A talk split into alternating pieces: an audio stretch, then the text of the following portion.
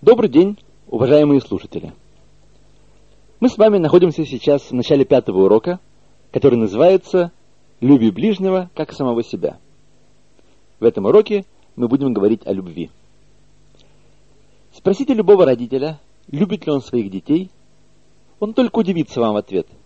Конечно, что за вопрос? Известно, что душевно здоровые дети растут в доме, где есть любовь.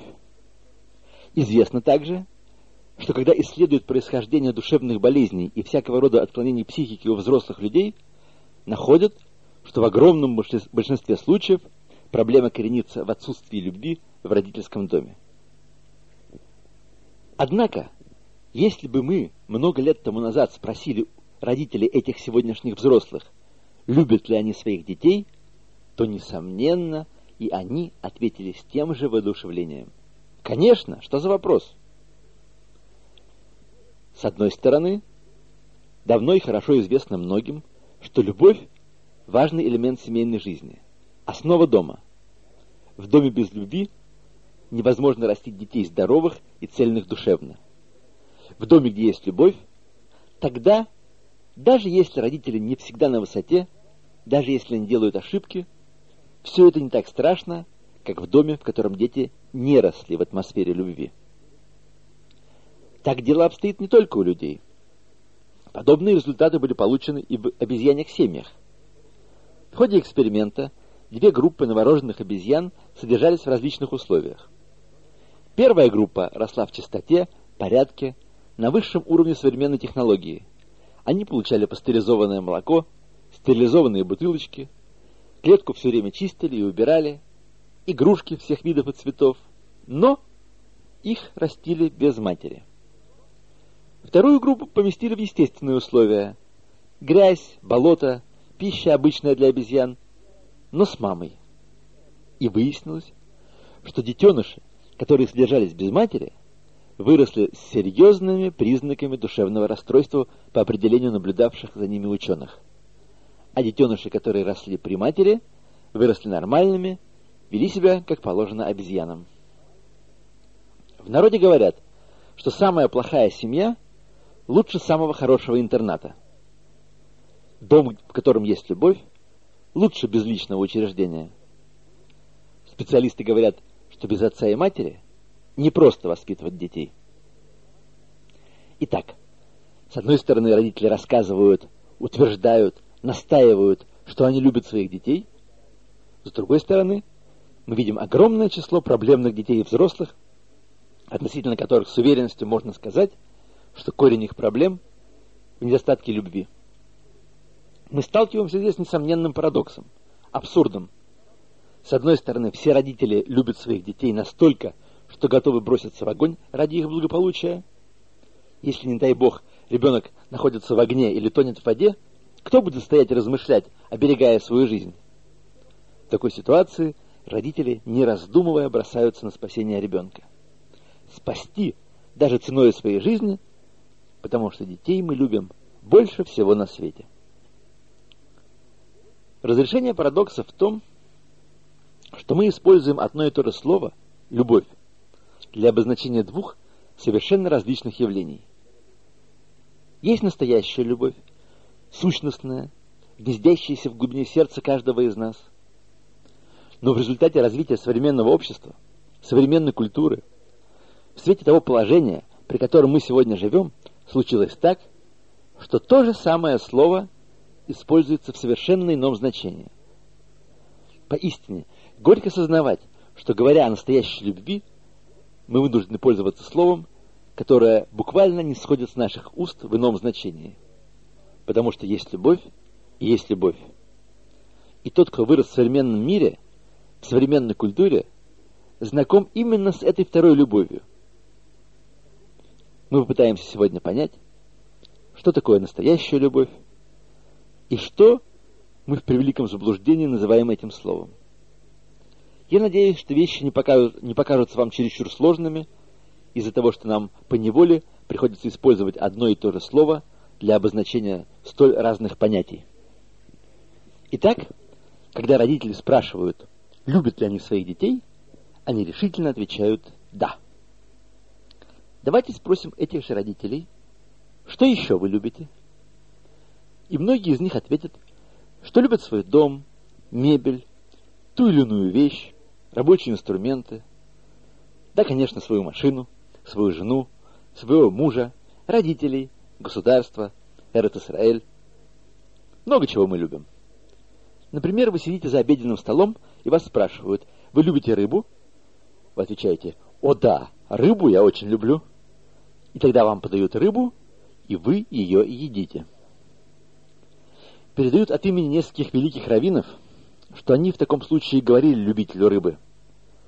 Если вы на самом деле любите рыбу, почему же тогда вы ее ловите, убиваете и съедаете?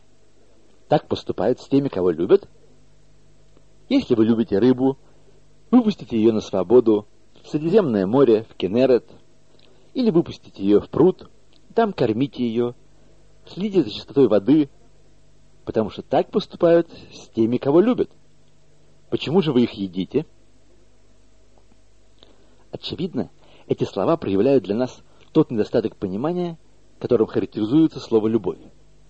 Или более точно, ту двусмысленность, которой характеризуется употребление этого слова. В некоторых семьях детей спрашивают, «Ты любишь то или иное блюдо?»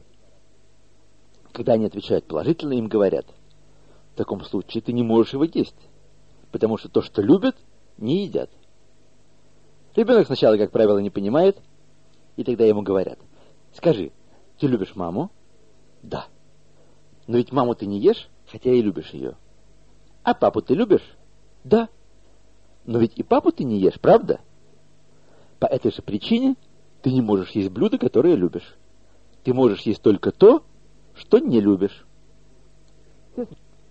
Все смеются, а путаница, смешение понятий, продолжает царить в нашем обществе. Что же в конце концов происходит, когда любят? Едят или не едят? Давайте представим проблему в более резко очерченной форме. Мы читали в газетах не раз, не два и не три, что некий молодой человек убил некую молодую даму по причине безответной любви. То есть, обратите внимание, убил из-за любви. Может быть, отсюда мы сможем понять точный смысл слова «любовь». Когда любят, убивают? Если мы правильно понимаем значение слова «любовь», так если он на самом деле любил ее, то, когда понял, что она не отвечает ему взаимностью, он должен был позаботиться о ней, найти для нее парня, который будет ей по вкусу, будет подходить ей, с которым она будет счастлива. А потом он должен устроить помолвку, а вслед за ней свадьбу, на которой он будет плясать лучше всех, веселя жениха и невесту. И он будет сидеть на свадьбе, лучась от счастья, потому что девушка, которую он любит, нашла героя своих снов. И сейчас она выходит замуж, создает семью, дом, и он счастлив, потому что любит ее. Когда люди нашего поколения слышат подобный рассказ, они широко улыбаются и даже смеются от души. Чего ради парень, любящий девушку, будет содействовать ее замужеству с другим? Поэтому я и утверждаю, что словом «любовь» сегодня обозначают настолько полярные, прямо противоположные друг другу явления, что даже невозможно понять, о чем, собственно, мы здесь говорим. Ибо поистине, поистине, если парень любит девушку, он должен заботиться о ней. А если он убивает ее, то это значит, что он любил не ее, а себя. И тот, кто любит рыбу, на самом деле любит не рыбу, а себя. Тот, кто любит свой дом, свою мебель и так далее, и так далее, любит не все эти замечательные вещи. Он любит себя. И это искаженное, извращенное, больное значение слова «любовь» настолько привилось в наше время, до такой степени пустило корни, что превратилось в естественное будто бы его значение, проникло в нашу любовь к детям, к жене, к мужу, к родителям, испоганило, исказило их, наложило на них свою лапу. И мы начинаем любить детей такой любовью, которая на самом деле является не любовью к детям, а любовью к самим себе. И на самом деле мы не любим жену, мы любим самих себя. Мы не любим мужа, мы любим самих себя. А это не есть любовь. Вскоре, когда мы заговорим о настоящей любви, мы увидим, что она прямо противоположна такой любви. Но когда мы говорим «я люблю своих детей», но на самом деле мне важно, что скажут соседи, видят ли они отвратительное поведение моего сына на улице, или когда мои товарищи приходят нам в гости, то мне очень важно, чтобы ребенок выглядел ухоженным и хорошо, хорошо причесанным, отчетливо сказал Шалом, чтобы я мог вгонять его в землю разного рода глупыми вопросами типа «Покажи дяде, что ты умеешь делать. Сколько будет 8 плюс 8? Сделай шалом, подними ножку, опусти ручку». Мы делаем из наших детей цирк, над ними смеются, и все это ради чего? Ради детей или ради самопочитания? Очевидно, что такая любовь есть любовь к самому себе. Ее проявление служит поддержанию нашего самоуважения, укреплению нашей гордости. Это не любовь к другим людям. И, как правило, истинная любовь раскрывается и проявляется во время чрезвычайных ситуаций. А без них в своей ежедневной жизни мы пользуемся, пользуемся то искаженной, искривленной любовью, термином в его совершенно неверном значении. Точнее говоря, любовь присутствует в нашей повседневной жизни, но не любовь к другим людям, а любовь к себе. Если верно то, что психологи говорят нам, а мы упоминали уже в предыдущих беседах, что психологи называют современное западное общество больным, обществом невротиков. Так вот, если то, что они говорят нам, верно, то нам стоит приглядеться к невротической природе такой искаженной любви. Сегодня уже много где в мире процент разводов превышает 50%. В Калифорнии, например, процент разводов 110%. Каким образом? Многие ухитряются разводиться 3, 4 и более раз в своей жизни. Цифра 50% разводов означает, что в подавляющем большинстве тех семей, которые не развелись, вовсе не царят мир, счастье, согласие и гармония. Потому что среди этих 50% есть немало таких, которые по состоянию своих отношений вполне созрели для развода, но не разводятся по самым разным причинам. Не разводятся, но и отнюдь не наслаждаются миром и любовью. Отсюда вытекает, что в очень многих местах, а кривая разводов, к сожалению, продолжает резко идти вверх, большая часть населения живет в состоянии гражданской войны. Как это произошло? Психологи объясняют нам, что когда человек влюбляется, он влюбляется те части психологического облика другого человека, которые удовлетворяют его невротические потребности. Вот встречаются два молодых человека и ощущают, что то, что произошло с ними, это любовь с первого взгляда. Что такое любовь с первого взгляда? Он не знаком с ней, не знает ее происхождения, ее корней, он не знает ее взглядов, типа личности. Она ничегошеньки не знает о нем. Но оба они чувствуют, что то чувство, которое мир зовет любовью, пронзило их насквозь, и теперь они влюблены. Объясняют нам психологи, что если у него есть невротические, то есть болезненные потребности, то подсознательно он предчувствует, что она в состоянии их удовлетворить. И она воспринимает подсознательно, что он может удовлетворить невротические потребности ее больной личности. И тогда приводится в действие тончайшая, совершеннейшая система мыслей и чувств, и мозг отдает приказ чувствам включить программу любви. И они начинают ощущать себя влюбленными. И всем вам хорошо известна распространенная ситуация, когда спустя короткое время молодой человек приходит к своим родителям и говорит им, «Папа, мама, я влюбился». И родители могут говорить ему, «Ты знаешь, эта девушка не для тебя. Она из дома, который тебе не подходит. Ее семья — это совсем не то, она слишком высокая, слишком маленькая, слишком худая, слишком толстая. Это не то, что ты искал. У нее нет образования. Тебе будет не о чем с ней говорить. Нечего с ней делать. Короче, она не для тебя. Молодой человек выслушивает все эти речи с разной степенью внимательности и почтительности и говорит родителям так. «Дорогие мои, вы правы на сто процентов. Все в точности так, как вы говорите. Но что я могу поделать? Я влюблен». То есть, любовь — это высшая сила, одолевающая все другие соображения. И он уж убежден, что любовь вершит его судьбой. Он убежден, что любовь выше рассудка, выше логики, выше всего, потому что силы любви превышают его собственные силы. Любовь не подчиняется ему, наоборот, он находится во власти любви. Такую любовь психологи называют болезненной, невротической. Евреи испокон веков знали, что такая любовь есть любовь больная. Потому в еврействе понятие свободы выбора, приоритет мозга над сердцем, было известно во все века нашего существования. По сути дела, оно является нервом, стержнем иудаизма, основанием для понимания феномена человека. Важнейшая характеристика еврея – свобода выбора. Его эмоции, чувства – результат работы разума. Но в последних поколениях сила свободы выбора настолько ослабла в нас, настолько утратили мы само понятие о свободе выбора и власти над самими собой, что многие из нас вообще сомневаются в ее существовании. Отрицание свободы выбора является величайшим отступлением от основ веры в наше время. Так пишет Раф Шлома Вольбе в книге Алейшур. Само суще... сомнение в существовании свободы выбора и есть суть современного отступничества.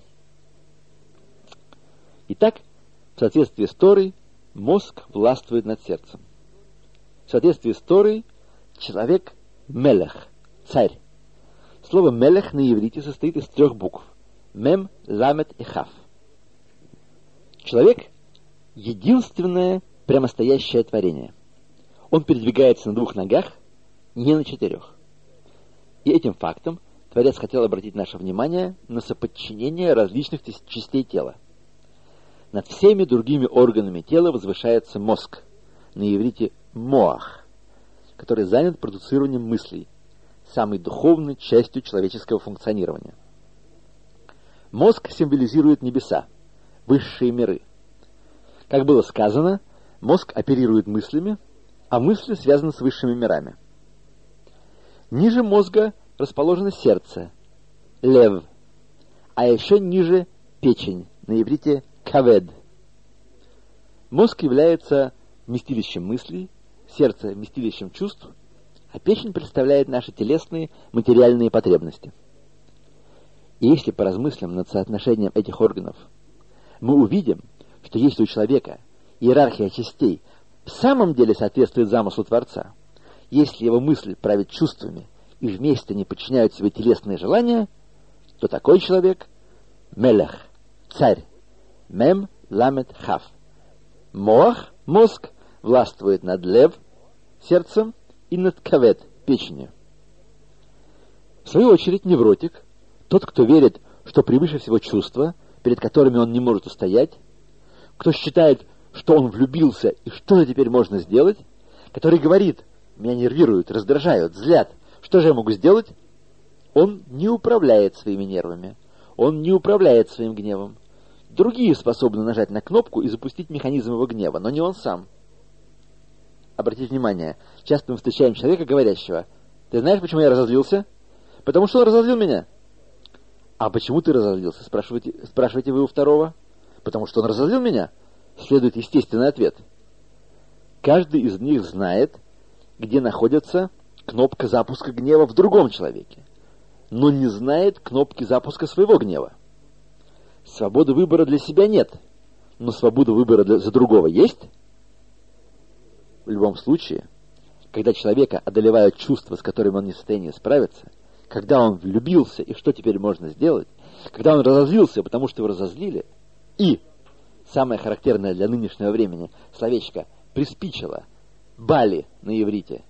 Почему ты это делаешь? «Бали», так, приспичило мне, хочу. Приспичило поесть мороженого, приспичило поесть конфет, Мороженое управляет волей, управляет сознанием, управляет всей жизнью. Приспичило сесть, приспичило лечь. Да, нет. Это современное выражение невротической цивилизации показывает, что сердце берет власть над человеком, запланированное для него сочетание частей переворачивается. Человек, у которого сердце подчиняет себе и мозг мох, и печень кавет, ламет мем хав, лемех Дурачок. В самом тяжелом положении, безусловно, находятся люди, которых в жизни интересуют лишь рестораны, женщины и регулярное отправление прочих физиологических функций. У них над всем царит печень. Печень, кавет, царит над сердцем, лев, печень царит над мозгом, мох. Такой человек, каф, ламет, мем, клюм, ничто, пустое место. По Торе человек мелех. Мозг правит сердцем. Поэтому среди заповедей Торы есть такая. Люби ближнего, как самого себя. Поэтому мы находим в десятисловии «не возжелай». Ведь можно было бы спросить, неужто и в самом деле можно заповедовать любить? Возлюби Ашема своего Бога, возлюби ближнего, как самого себя. Неужто можно приказать чувству «не возжелай»? Пришел изготовитель, Творец всего мира, и сказал нам, «Конечно, я сделал вас. Я сотворил вас таким образом, что не только возможно заповедать любить, запретить вожделеть, но такова обязанность человека в этом мире — достичь в течение своей жизни уровня царя, чтобы мозг властвовал над сердцем, чтобы разум правил. Человек — существо мыслящее, и с помощью разума он должен управлять собой, своим окружением и, в конце концов, всем миром. Безусловно, можно заповедовать относительно чувств. И поэтому я приказал тебе, люби своего Бога, люби ближнего, не возжелай и другие заповеди, имеющие отношение к эмоциям. И не только можно заповедать, это и есть твоя работа в этом мире, твое служение. Сказано в Талмуде, заповеди были даны только для того, чтобы очистить творение. По Торе мы венчаем любовью долгие годы семейной жизни – Современный мир пытался научить нас, что следует начинать с любви. Но реальность творения опрокидывает все эти инновации. Когда начинают с любви, любовь глохнет, затухает, гаснет и в конце концов исчезает. Когда же начинают не обязательно с любви, когда общей целью совместной жизни, сутью дома становится построение любви, тогда она будет расти, цвести, приносить плоды все время семейной жизни – с каждым годом все больше и больше, пока не достигнет своего апогея именно в зрелые годы. Поэтому мы наблюдаем огромные трудности функционирования института семьи в современном мире. Конечно, и традиционная еврейская семья, всегда бывшая предметом открытой зависти всех народов, среди которых жили евреи, в наши дни испытывает трудности. Но все-таки эти трудности и эти трудности даже нельзя сравнивать между собой. Это явление совершенно иного порядка. Как мы уже сказали, в мире Торы любовь является результатом семейного строительства. Когда же пытаются начать строить семью с любви, даже простая логика подсказывает, что такого начинания нет никаких шансов на успех. Потому что когда начинают с любви, а мы имеем сейчас в виду общепринятое понимание любви, то есть любовь к самому себе, когда молодежь нашего времени говорит, ну ведь нельзя же знать, Нельзя же просто так э, жениться, нужно сперва попробовать, то, безусловно, и вне всяких сомнений, они имеют в виду любовь к себе. И когда они говорят об испытательном сроке, то имеют в виду телесную совместимость. Они не ищут любви, они ищут мясо. Они ищут красоту, прелесть в партнере. Да и представление о красоте в наше время искажено до неузнаваемости. Потому что, когда сегодня говорят о красоте, о женской красоте прежде всего – имеет в виду определенную модель, тип, которую создали вполне конкретные творцы моделей в Голливуде, Париже и других лабораториях красоты, и эта модель распространяется и насаждается повсюду средствами массовой информации, промывающими населению мозги с интенсивностью, перед которой не может устоять лишенный иммунитета маленький человек. Бесчисленные журналы, телепрограммы, рекламные афиши неустанно днем и ночью вдалбливают в голову ошарашенному потребителю – это красиво. А все, что отличается от установленного образца, некрасиво. Так что и наши представления о мужской и женской красоте искажены и изуродованы. Например, раньше красивыми считались полные женщины. Сегодня в цене худоба. Отсюда повальное увлечение разнообразными диковинными диетами, которое уже много раз приводило к разрушению личности, здоровья, жизни, к болезням, объявившимся в последнее время на этой почве. А логика говорит вот что. Если ты начинаешь с любви, основанной на красоте, то неизбежно, вы слышите, неизбежно, через несколько лет такая любовь должна сойти на нет и исчезнуть. Потому что твоя жена, которая сегодня, в день свадьбы, хороша как никто, настоящая королева красоты, не сможет в прошествии уже короткого времени быть столь же обворожительной. Ведь она не будет выглядеть так же через 2-3 года, и, и уж, безусловно, через двое-трое родов. И тогда конкуренция на свободном рынке, перед которой она окажется, будет жесткой и беспощадной. Ведь на рынок выйдут красавицы следующего поколения. У нее просто нет никакого шанса одолеть их. И то же самое касается облика мужчины, современного мачо. Если она ищет именно красоту, то что будет делать через несколько лет, когда муж обзаведется легким брюшком и лысиной? Может быть, его даже выкинут из армии? Где тут богатырь, герой ее снов, если все, что она искала, это плоть, тело, телесная красота? Такая любовь по самой своей сути, по определению, обречена на то, чтобы увять, скукожиться и исчезнуть. И осознав это, мы сможем понять проблемы, которыми сегодня болеет семья, от которой страдают люди, понять причины небывало, высок, небывало высокого процента разводов. А могло ли быть иначе? Ведь порочен сам подход к семье, сам взгляд на совместную жизнь. Как же пытаются люди решать проблемы семьи? Очень просто. Посылают недужных к разного рода консультантам и советникам. Консультантам по вопросам семьи, консультантам по вопросам пола, консультантам по вопросу совместимости, консультанты, консультанты, консультанты. Индустрия советников развивается ускоренными темпами.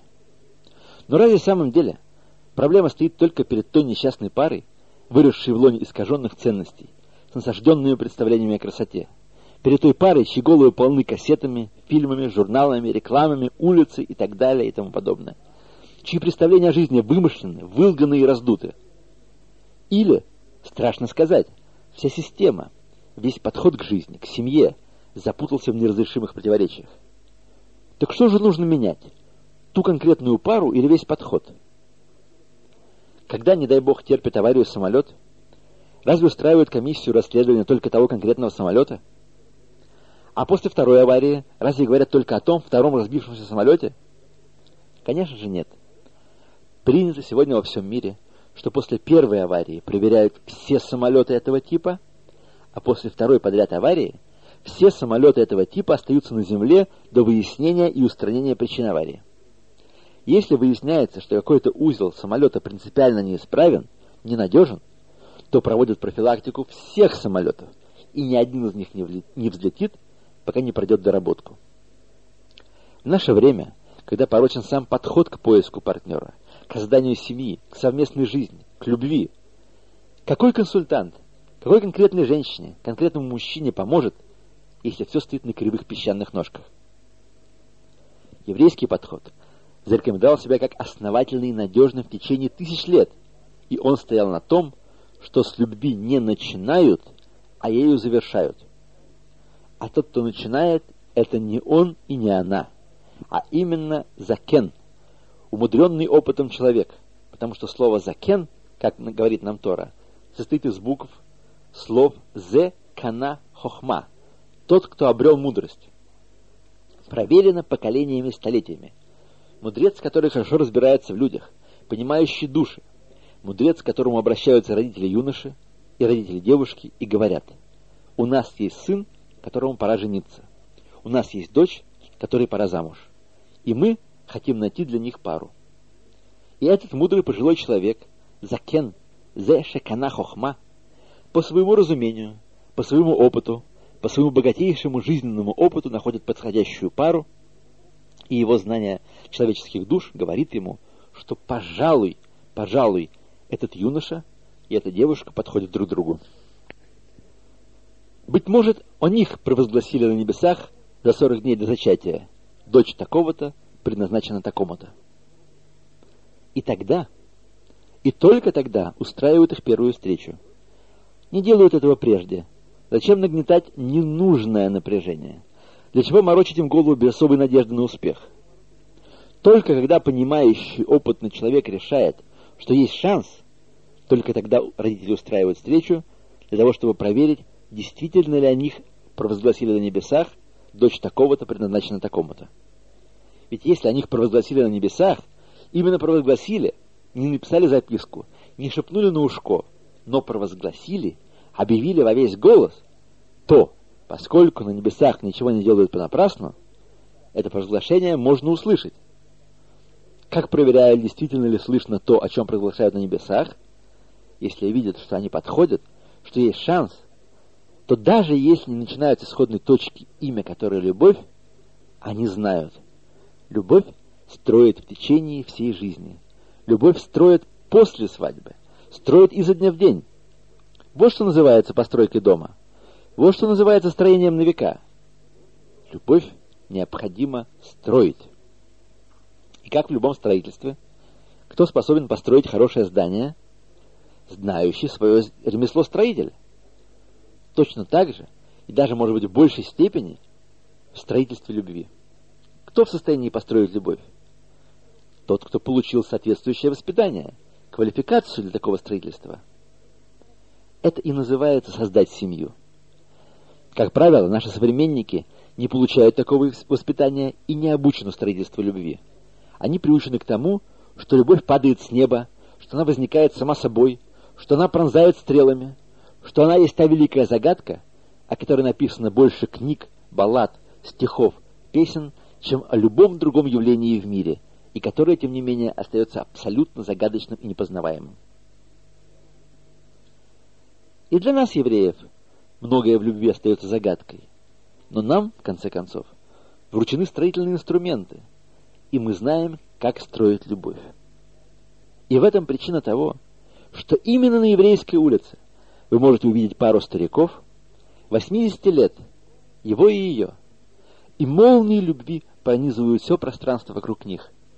И это несмотря на то, что он не касается ее ни единым пальцем.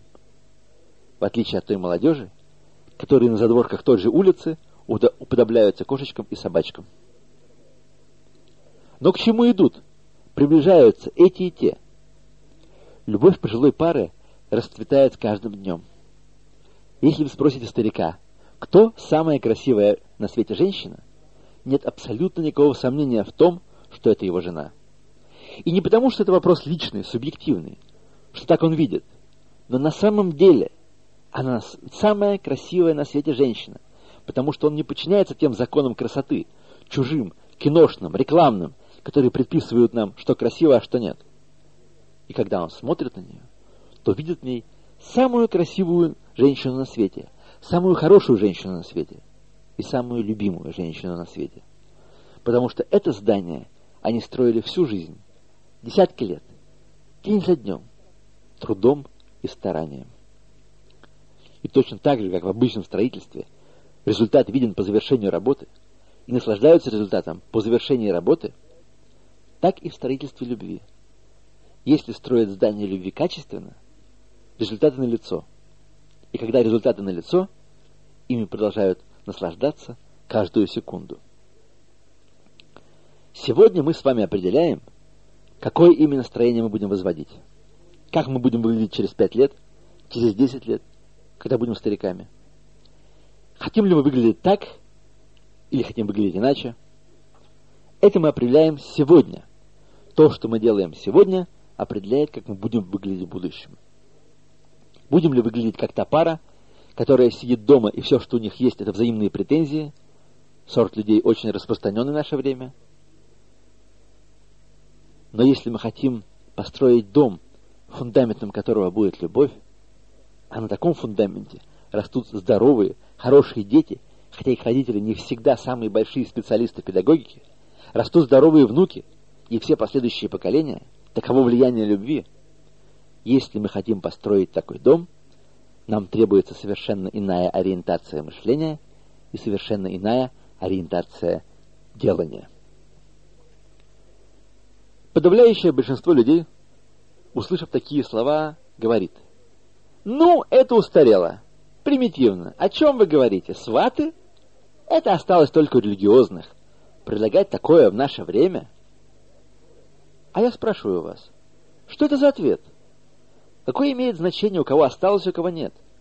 Посмотрите на результаты. вы оцениваете покупку по отношениям и этикеткам или по результатам?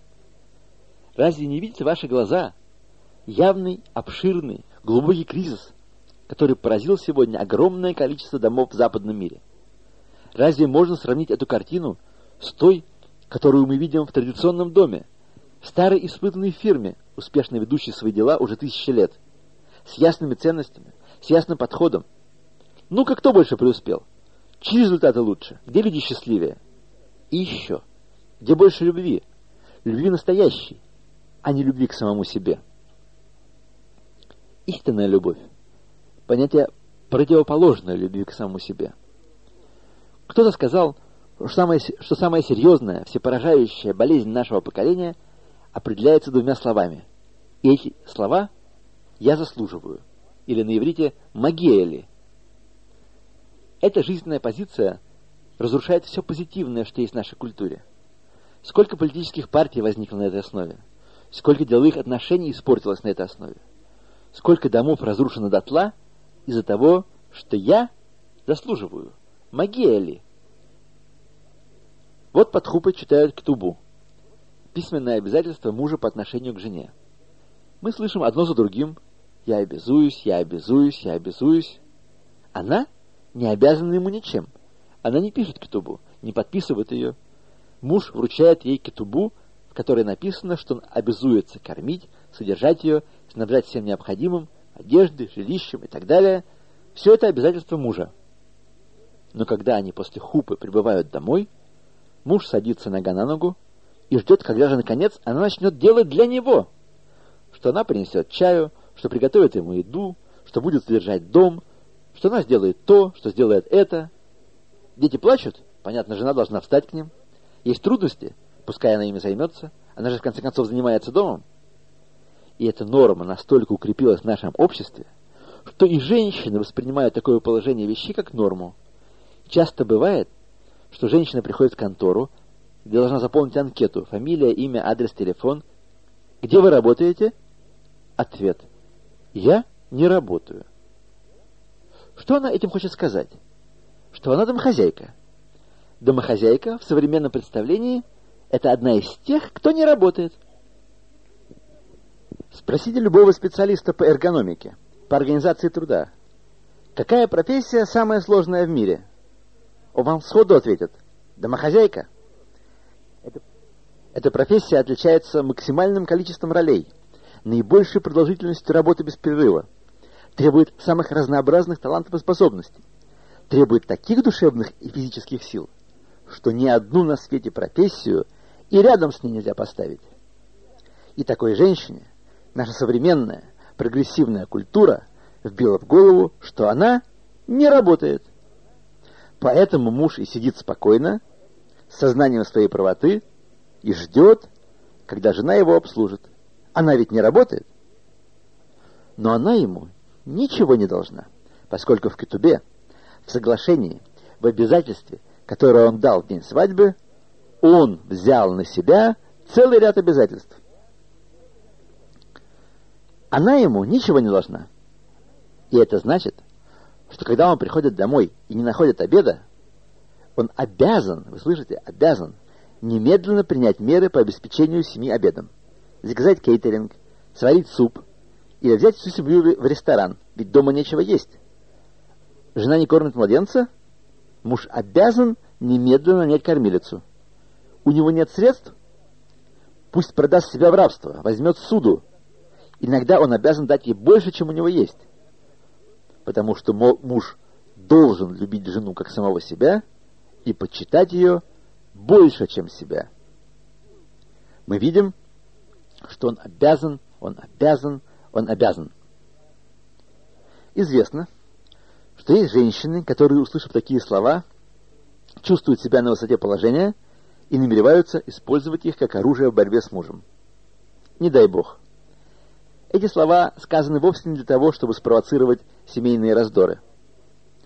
Но для большей безопасности, для того, чтобы восстановить нарушенный было баланс, я хотел бы напомнить вам, уважаемые дамы, слова наших мудрецов. Они сказали, какую женщину называют достойной? Ту, что исполняет волю своего мужа.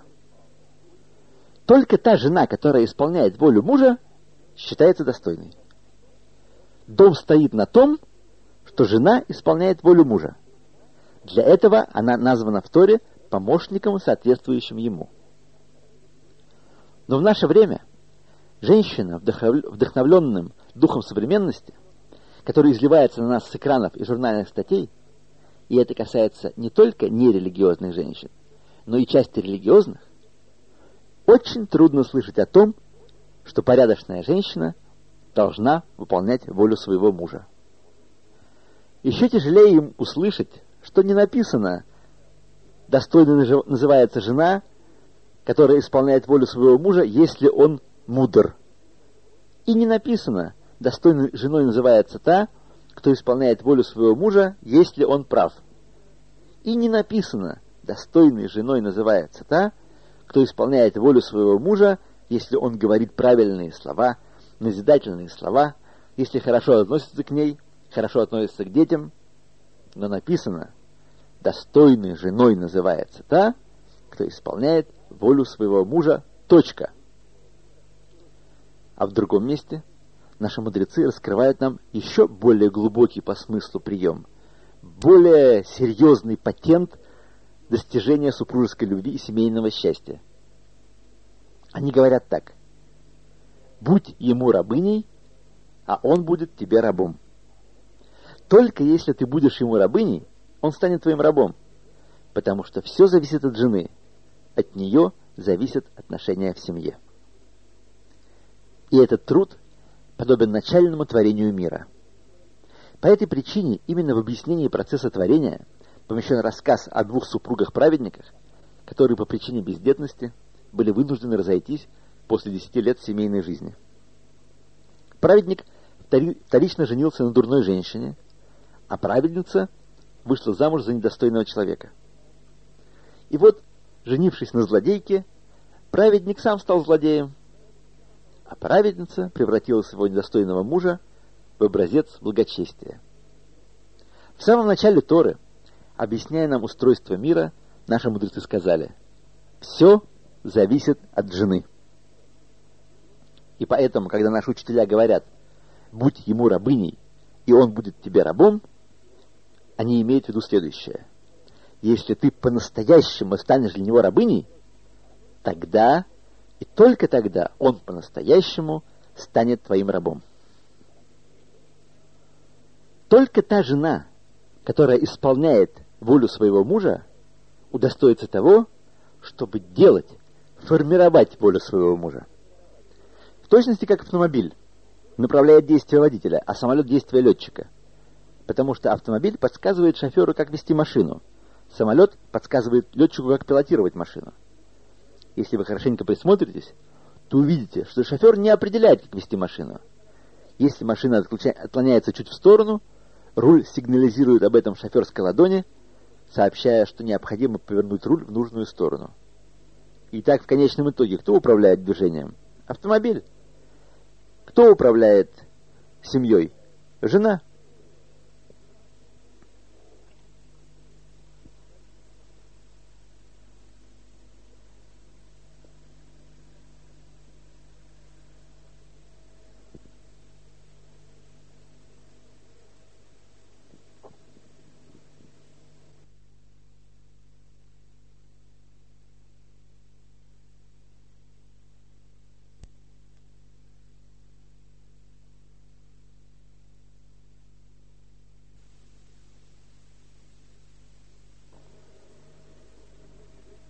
Но современной женщине, со всем ее современным воспитанием, со всеми моднейшими, новейшими идеями, очень тяжело, тяжело принять принцип, что жена считается достойной только если исполняет волю своего мужа.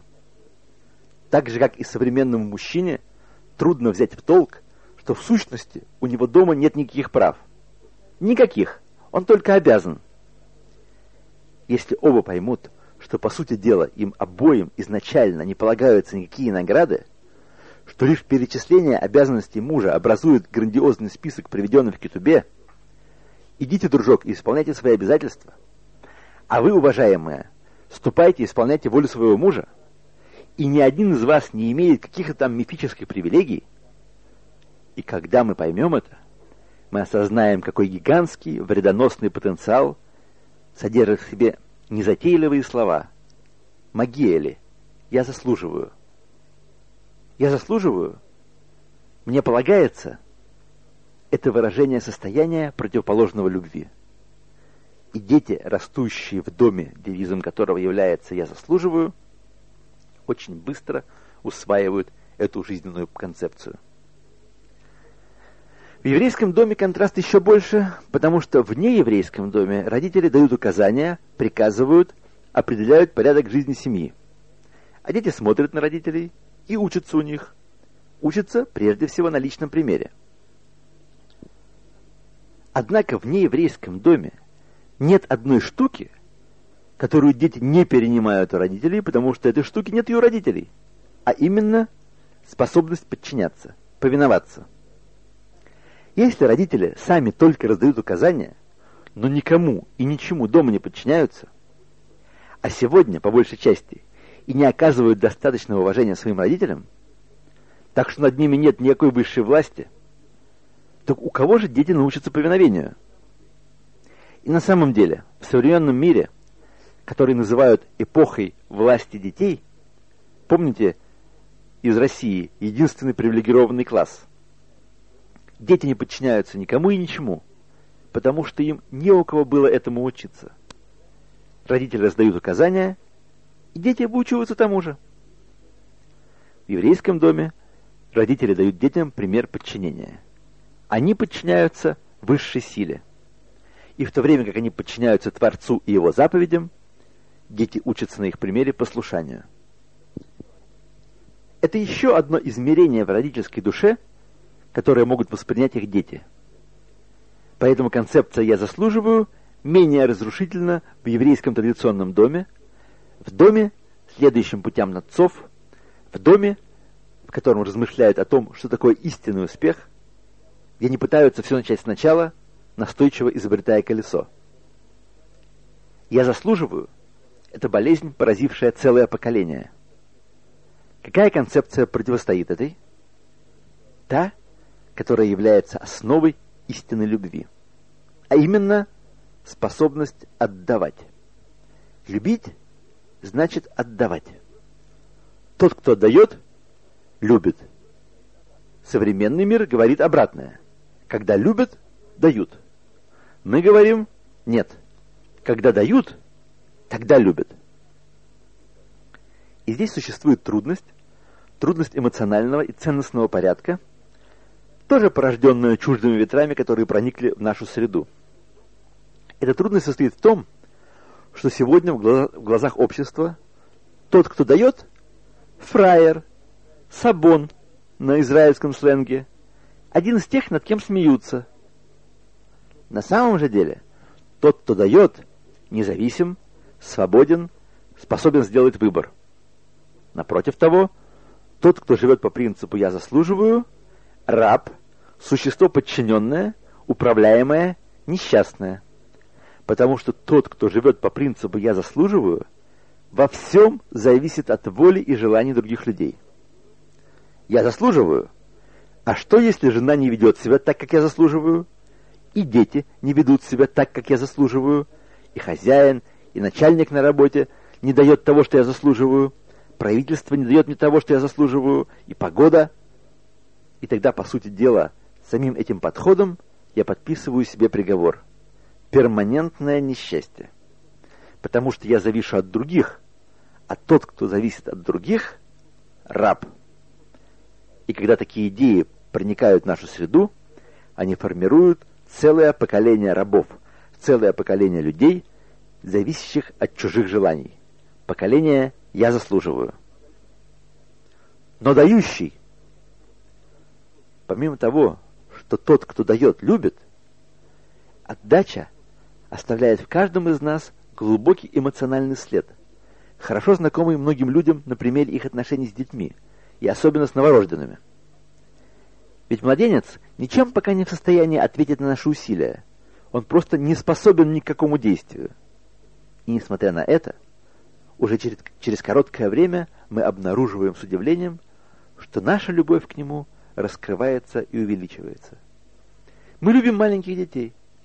Мы любим их, потому что даем им. Но с другой стороны, кому из нас, взрослых людей, придет в голову в самый разгар ссоры, скандала, помчаться со всех ног покупать подарок своему недругу? Но знаете, уважаемые дамы и господа, что это и есть правильный способ действий.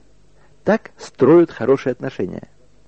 Когда вы чувствуете, что ваши отношения с неким человеком портятся, бегом марш покупать ему подарок. Скажите ему доброе слово. Сделайте для него доброе дело.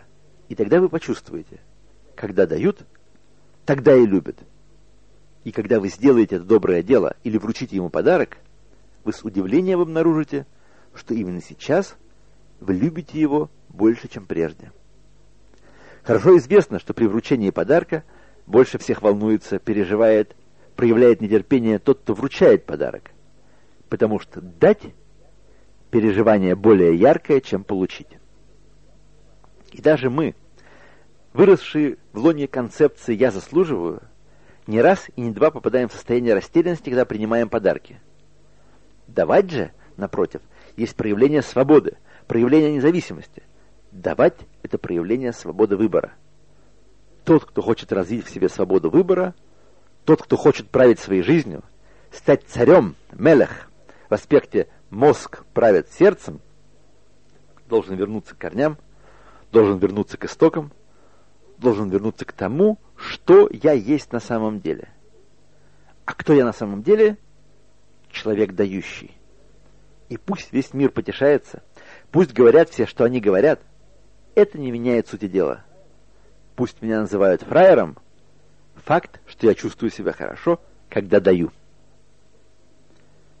В течение своей жизни вы встречали людей, которые заявляли, «Надо мной все смеются». Но всегда, когда требуется помочь, обращаются к ним. Когда срочно нуждаются в деньгах, обращаются к ним. Смеются, фрейра, и обращаются за помощью. И когда мы всматриваемся в лицо такого жалобщика, мы можем различить запрятанную в углах рта улыбку.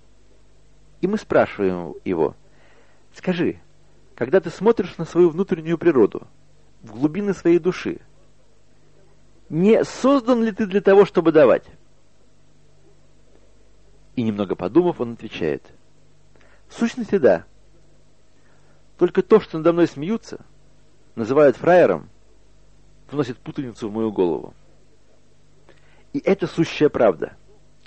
Проблема состоит в том, что в культуре типа «я заслуживаю» ценности исказились, побуждения спутались, и мы дошли до состояния, когда смеются над тем, кто поступает правильно, над тем, кто устроен правильно, над тем, кто правильно живет, кто имеет здоровую личность.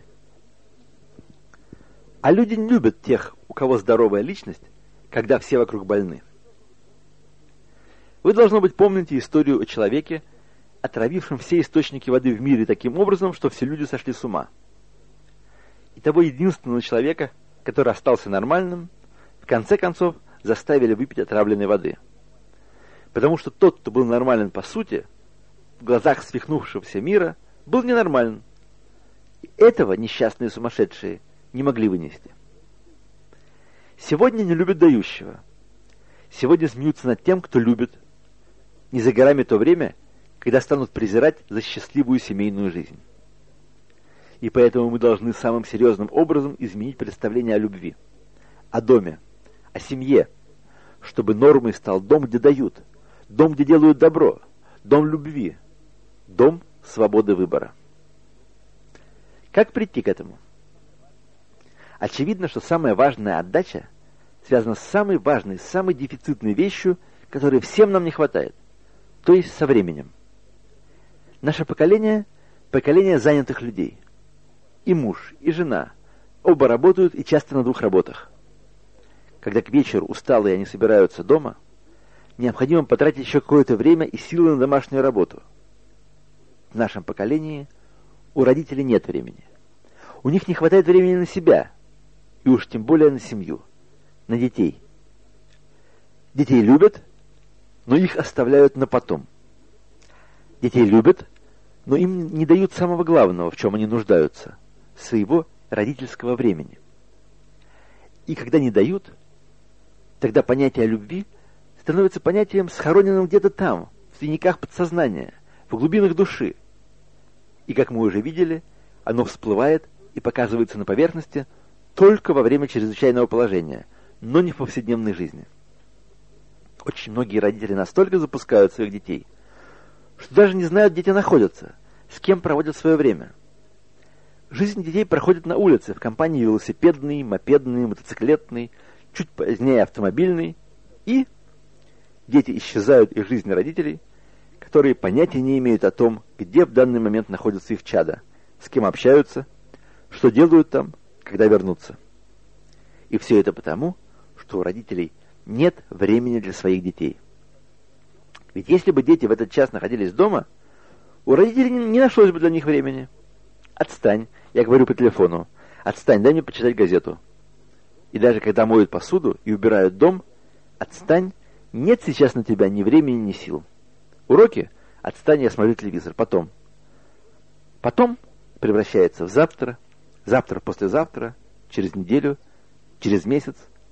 И вдруг мы с удивлением обнаруживаем, что нашим маленьким детям уже 16-17 лет, а то обещанное завтра так и не наступило. А после этого мы удивляемся, что становимся для своих подростков чужими, и они даже уходят из дома. Песня «Она уходит из дома» стала непревзойденным боевиком последнего поколения. И сраженные горем родители мучаются вопросом. Почему? Все, что можно было купить за деньги, мы дали ей. Почему же она покинула дом в неполные 16 лет?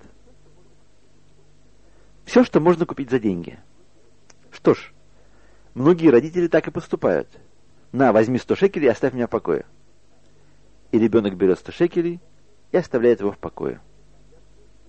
Так чего ж потом удивляться, что дети уходят? А что они делают с этими 100 шекелями? У родителей нет ни представления, ни контроля, ни надзора. И это в поколении, которое требует и контроля, и наставления много больше, чем предыдущее поколение. Потому что сегодня улица значительно опаснее, и общество изобилия в изобилии порождает преступления.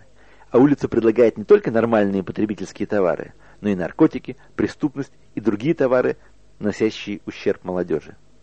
А мы? Мы не знаем, где наши дети, с кем наши дети, куда наши дети держат путь. И после всего этого мы поражаемся. Как могло такое случиться? Время. Спрашивают у родителей. Почему вы не занимаетесь детьми? У нас нет на это времени. Почему же на это нет времени? Потому что не упорядочили свое расписание.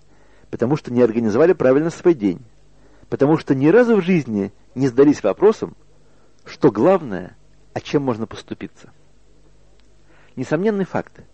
Если ребенок, не дай бог, находится в больнице, и врачи говорят, что родители должны неотлучно при нем находиться, тогда у них появляется время. Факт, что родители днем и ночью, годами, вы слышите, годами, сидят возле своих детей в Бейт-Левенштейн, в больнице для тяжело больных, которой находятся люди без сознания и без движения, сидят, сидят 3, 4, 5 лет и с трепетом надеются, что вот-вот что-нибудь изменится к лучшему. Быть может, он пошевелит пальцем, может быть, глазами даст знать, что понимает. Вдруг появляется время. Вдруг все остальные вещи в этом мире теряют свое значение. Иногда, когда говоришь с родителями, возникает ощущение, что они собираются жить вечно – забывают, что мы с трудом, и не всякий, проводим здесь только 70 лет, из которых часть мы заняты, часть больны, часть спим, часть кручинимся от сыплющихся на нас бед. Мы забываем, что еще чуть-чуть, и отведенное нам время кончится. И когда мы забываем обо всем этом, мы уже и не порываемся узнать, что же в жизни главное, а что второстепенное. Мудрый царь Шломо – сказал нам, что лучше идти в дом, где скорбят по умершему, чем в дом, где пируют. Когда мы идем за похоронной процессией, когда возвращаемся из дома скорбящих, мы, по крайней мере, думаем. из зала торжеств, со свадьбы или празднования бармицвы, мы возвращаемся чаще всего с болью в желудке, со спорами и руганью в машине по дороге домой. Но в доме, где скорбят, мы задумываемся. Когда мы видим кладбищенские монументы, мы задумываемся. До этого момента вы мало думали о смерти. Она находилась где-то в бесконечности. И вдруг вы видите, что на кладбище лежат люди всех возрастов. Не только старики, не только больные, и молодые тоже. Вы видите там памятники над могилами трехлетних и годовалых детей. Вы видите могилы 18-летних парней, здоровяков, известных спортсменов. Не только больные, не только старики. И вы начинаете размышлять. Чья очередь подойдет завтра? Кто сказал вам, что вы встретите следующую неделю? И что бы вы делали, если бы узнали, как герой известного кинофильма, что вам осталось жить шесть месяцев? Подавляющее большинство людей отвечают, что если бы они знали, что им осталось жить 6 месяцев, то посвятили бы своим детям много больше своего времени. А это значит, что самое важное в жизни – это дети. Так значит, стоит поработать над собой и организовать свое время так, чтобы больше его посвящать детям. Осознать, что в жизни главное, а что нет. И начать с главного. И не думать, что сперва надо сделать это, потом это, потом это, потом это, а уж потом заняться детьми. Никогда в жизни вы не переделаете всех этих важных дел, которые предшествуют по важности детям. Посмотрите на своих соседей, посмотрите на свое окружение.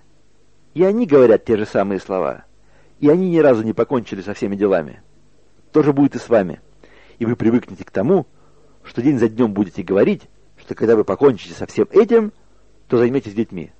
И так будет до 120 лет. Мы от души желаем вам дожить до 120 лет. Но скажите на милость, зачем жить 120 лет, если вы не удосужитесь добраться до того, что сами же считаете главным в жизни? Дорогие родители, раскройте свой деловой календарь, найдите чистую страницу и напишите на ней. С четырех, например, до семи время занято. Это время для детей. И должно быть совершенно ясно. С четырех до семи ни гостей, ни телефона, ни кухни, ни стирки, ни мытья пола. Ничего, только дети. С четырех до пяти один из детей нуждается в личном разговоре, в особом внимании. Так и записываем в календарь. С пяти до шести поиграть с другим ребенком. Все необходимо планировать. Игры, беседы, уроки. Но с четырех до семи время для детей и ни для чего другого. Включая младенца одного дня от роду. И в него необходимо вкладывать. И он нуждается в вашем времени. И помните, детям мы отдаем лучшую часть своей души. Когда папа, знаток Торы, настоящий Талмит Хахам, закрывает книгу, в которой учится, и садится на час играть с детьми, это жертва с его стороны. Это настоящая отдача. И поэтому настоящую любовь к детям. Так строится любовь. И строится навеки. Когда мама, привыкшая в родительском доме к тому, что варят свежую еду каждой трапезе, готова пожертвовать своими привычками и накормить своих детей бутербродами, что для нее является концом света и непредставимым унижением, всю свою жизнь она даже не могла себе представить, что дети могут подержаться на бутербродах – и освободившееся таким образом время отдать детям, это истинная дача, и это истинная любовь. Я готов, и я готов гарантировать этой маме, что ее дети на этих бутербродах вырастут не просто более здоровыми, а несравненно более здоровыми, чем при сегодняшних трех готовках в день и сверкающем полу. Отдавайте детям свое время, отдавайте запланированно, с расчетом, и не реагируйте на насмешки соседей, потешающихся над вашим ответом, что вы сейчас не можете с ними поговорить, потому что общаетесь со своим семидневным ребенком. Через отдачу приходит к любви. А любовь и есть тот прочный фундамент, на котором стоит все. Раби Акива сказал, «Люби ближнего, как самого себя, это великое правило Торы». И следует понять, что означает слово «правило»? Правило — это то, что обобщает, включает в себя все частности. Апельсиновое зернышко является общим, поскольку содержит в себе все элементы апельсинового дерева. Но если вы покажете это зернышко марсианину, существу другой планеты, и скажете, что в нем содержатся все составляющие апельсинового, апельсинового дерева, марсианин может лопнуть от смеха. Да и мы сами, разглядывая зернышко, видим ли мы в нем целое дерево?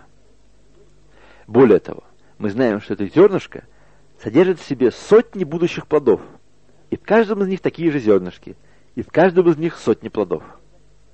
Нет, наши глаза недостаточно совершенны, чтобы видеть все это. Но, по крайней мере, мы знаем из опыта, что это сущая правда. Мы знаем, что внутри зерна заложено все будущее апельсиновое дерево со всеми его многочисленными деталями.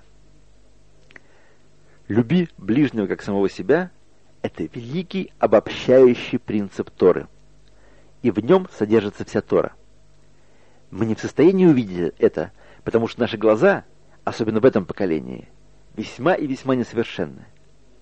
Но глаза Раби Акивы видели, что внутри «люби ближнего как самого себя» содержится «Вначале Бог сотворил небо и землю, и земля была безвидна и пуста. И так до конца всей Торы — перед глазами всего Израиля. И книги пророков содержатся в нем, и все писания, и Мишна, и Гемара, комментаторы первые и последние, вся Тора, письменная и устная, заключена внутри люби ближнего, как самого себя.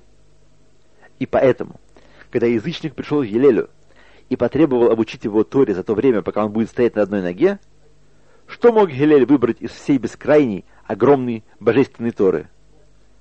Он выбрал «То, что тебе ненавистно, не делай другому». И добавил «Это вся Тора, а теперь иди и учись. Ступай, учи детали, но общий принцип, включающий в себя все, я тебе изложил». И если внутри этого великого принципа содержится вся Тора, все знание о мире, все знания о человеке, то понятно, что он может служить универсальным фундаментом, основанием для всякого дела – основанием для строительства дома.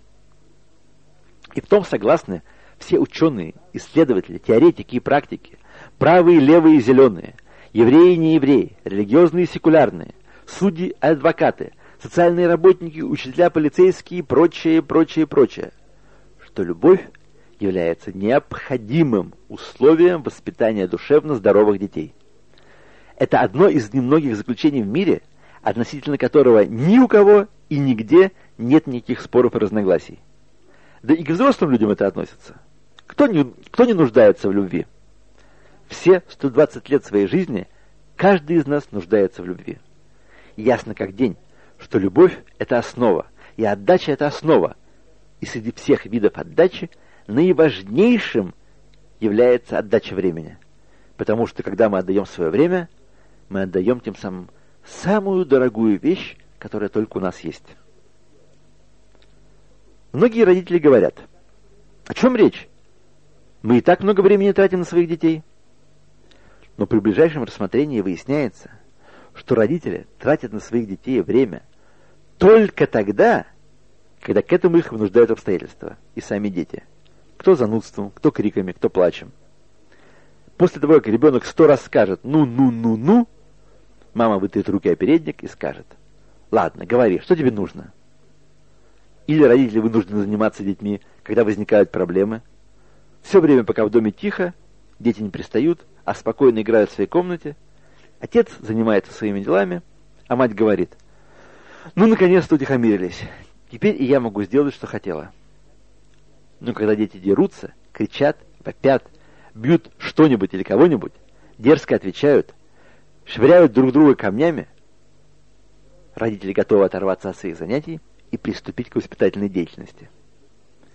Если вы спросите у взрослого человека, выросшего в такой семье, кем были его родители, он без тени юмора ответит – пожарниками. Потому что он видел их только в экстремальных ситуациях. Только тогда, когда случалась какая-то авария, когда он должен был получить наказание, когда дом посещала беда. Такие родители своим детям представляются как бы одетыми в полицейскую форму – как сила, которая приходит, чтобы расследовать и наказать. Ведь полицейский появляется в жизни гражданина вовсе не для того, чтобы предложить ему сыграть в шахматы, и не для того, чтобы вместе поучиться. Родители являются на место происшествия, как правило, с перекошенными от гнева лицом и громовыми раскатами металлического голоса, чтобы наказать, чтобы доставить неприятности своим деткам. Я спрашиваю вас, это образ любящего отца? Тот ли это отец, о котором писали в своих книгах мудрецы прошедших эпох? Это ли образ любящей еврейской мамы, которую восхваляли и воспевали сотни книг и рассказов? Такая ли мать воспитала сотни, понимаете, сотни поколений евреев, добившихся огромных успехов во всех областях жизни, прославившихся своим умом, верностью и самоотверженностью? Конечно же нет. И еще. Когда родители возникают в жизни детей только в аварийных, негативных ситуациях, это приводит к тому, что ребенок, желающий привлечь внимание родителей, вынуждается к такому негативному поведению. Потому что все то время, пока в доме тихо, родители и близко к нему не подходят. Очевидно, что должно быть совсем наоборот, как мы уже говорили.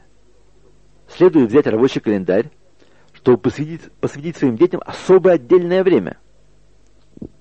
И помните, дамы и господа, то, что они называют любовью, мы называем карет, отрезанием души от ее истока, самым тяжелым наказанием для человека.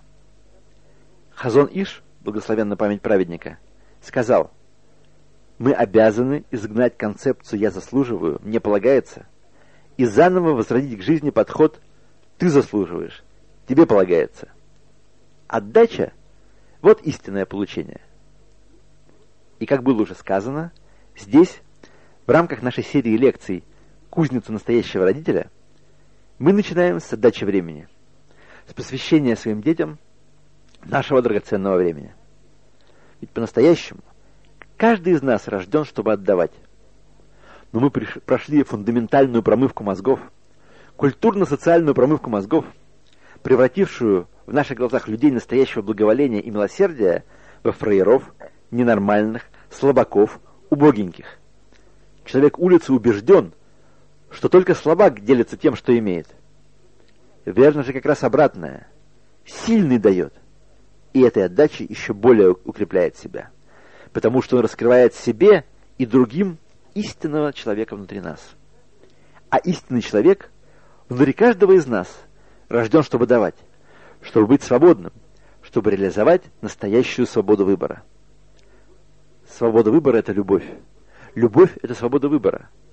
Любовь строит, а чтобы построить любовь, необходимо давать. А теперь домашнее задание для всех, кто слушает эту беседу. Домашнее задание предназначено как для проверки, так и для тренировки. Вы проверите, до какой степени верны высказанные в этой беседе мысли, и одновременно начнете тренироваться и упражняться, заменяя отдачей получения. Выберите кого-нибудь из своей семьи или за ее пределами, человека, на которого вы сердитесь, кого недолюбливаете, того, с кем у вас был конфликт, и в ближайшие дни купите для него подарок. Приготовьте стакан чая, сделайте для него доброе дело, позвоните и скажите ему искреннее доброе слово. И проверьте, истинны ли слова, которые мы здесь сегодня произнесли что если приготовить для недруга стакан чая с печеньем, или сделать для него доброе дело, или вручить подарок, то внутри нас пробудется и начнет заново расцветать любовь. Если вам раскроется истинность этих слов, так будьте добры, продолжайте и продолжайте. И когда вы будете сердиться на кого-нибудь, сделайте, подчеркиваю, сделайте что-то для него. Когда вы сердитесь на детей, сделайте что-нибудь для них – Нечто обратное наказанию, обратное нравоучениям, обратное нашим естественным привычкам. Я желаю каждому из вас, чтобы любовь стала надежным и вечным фундаментом вашего дома. Я желаю каждому из вас, чтобы воздух, которым вы дышите дома, был воздухом любви, чтобы атмосфера дома была атмосферой любви. И тогда мы удостоимся того, что наши сыновья будут как молодые здоровые деревца – а наши дочери, как опоры, красотой и святостью, подобные храму. Всего доброго.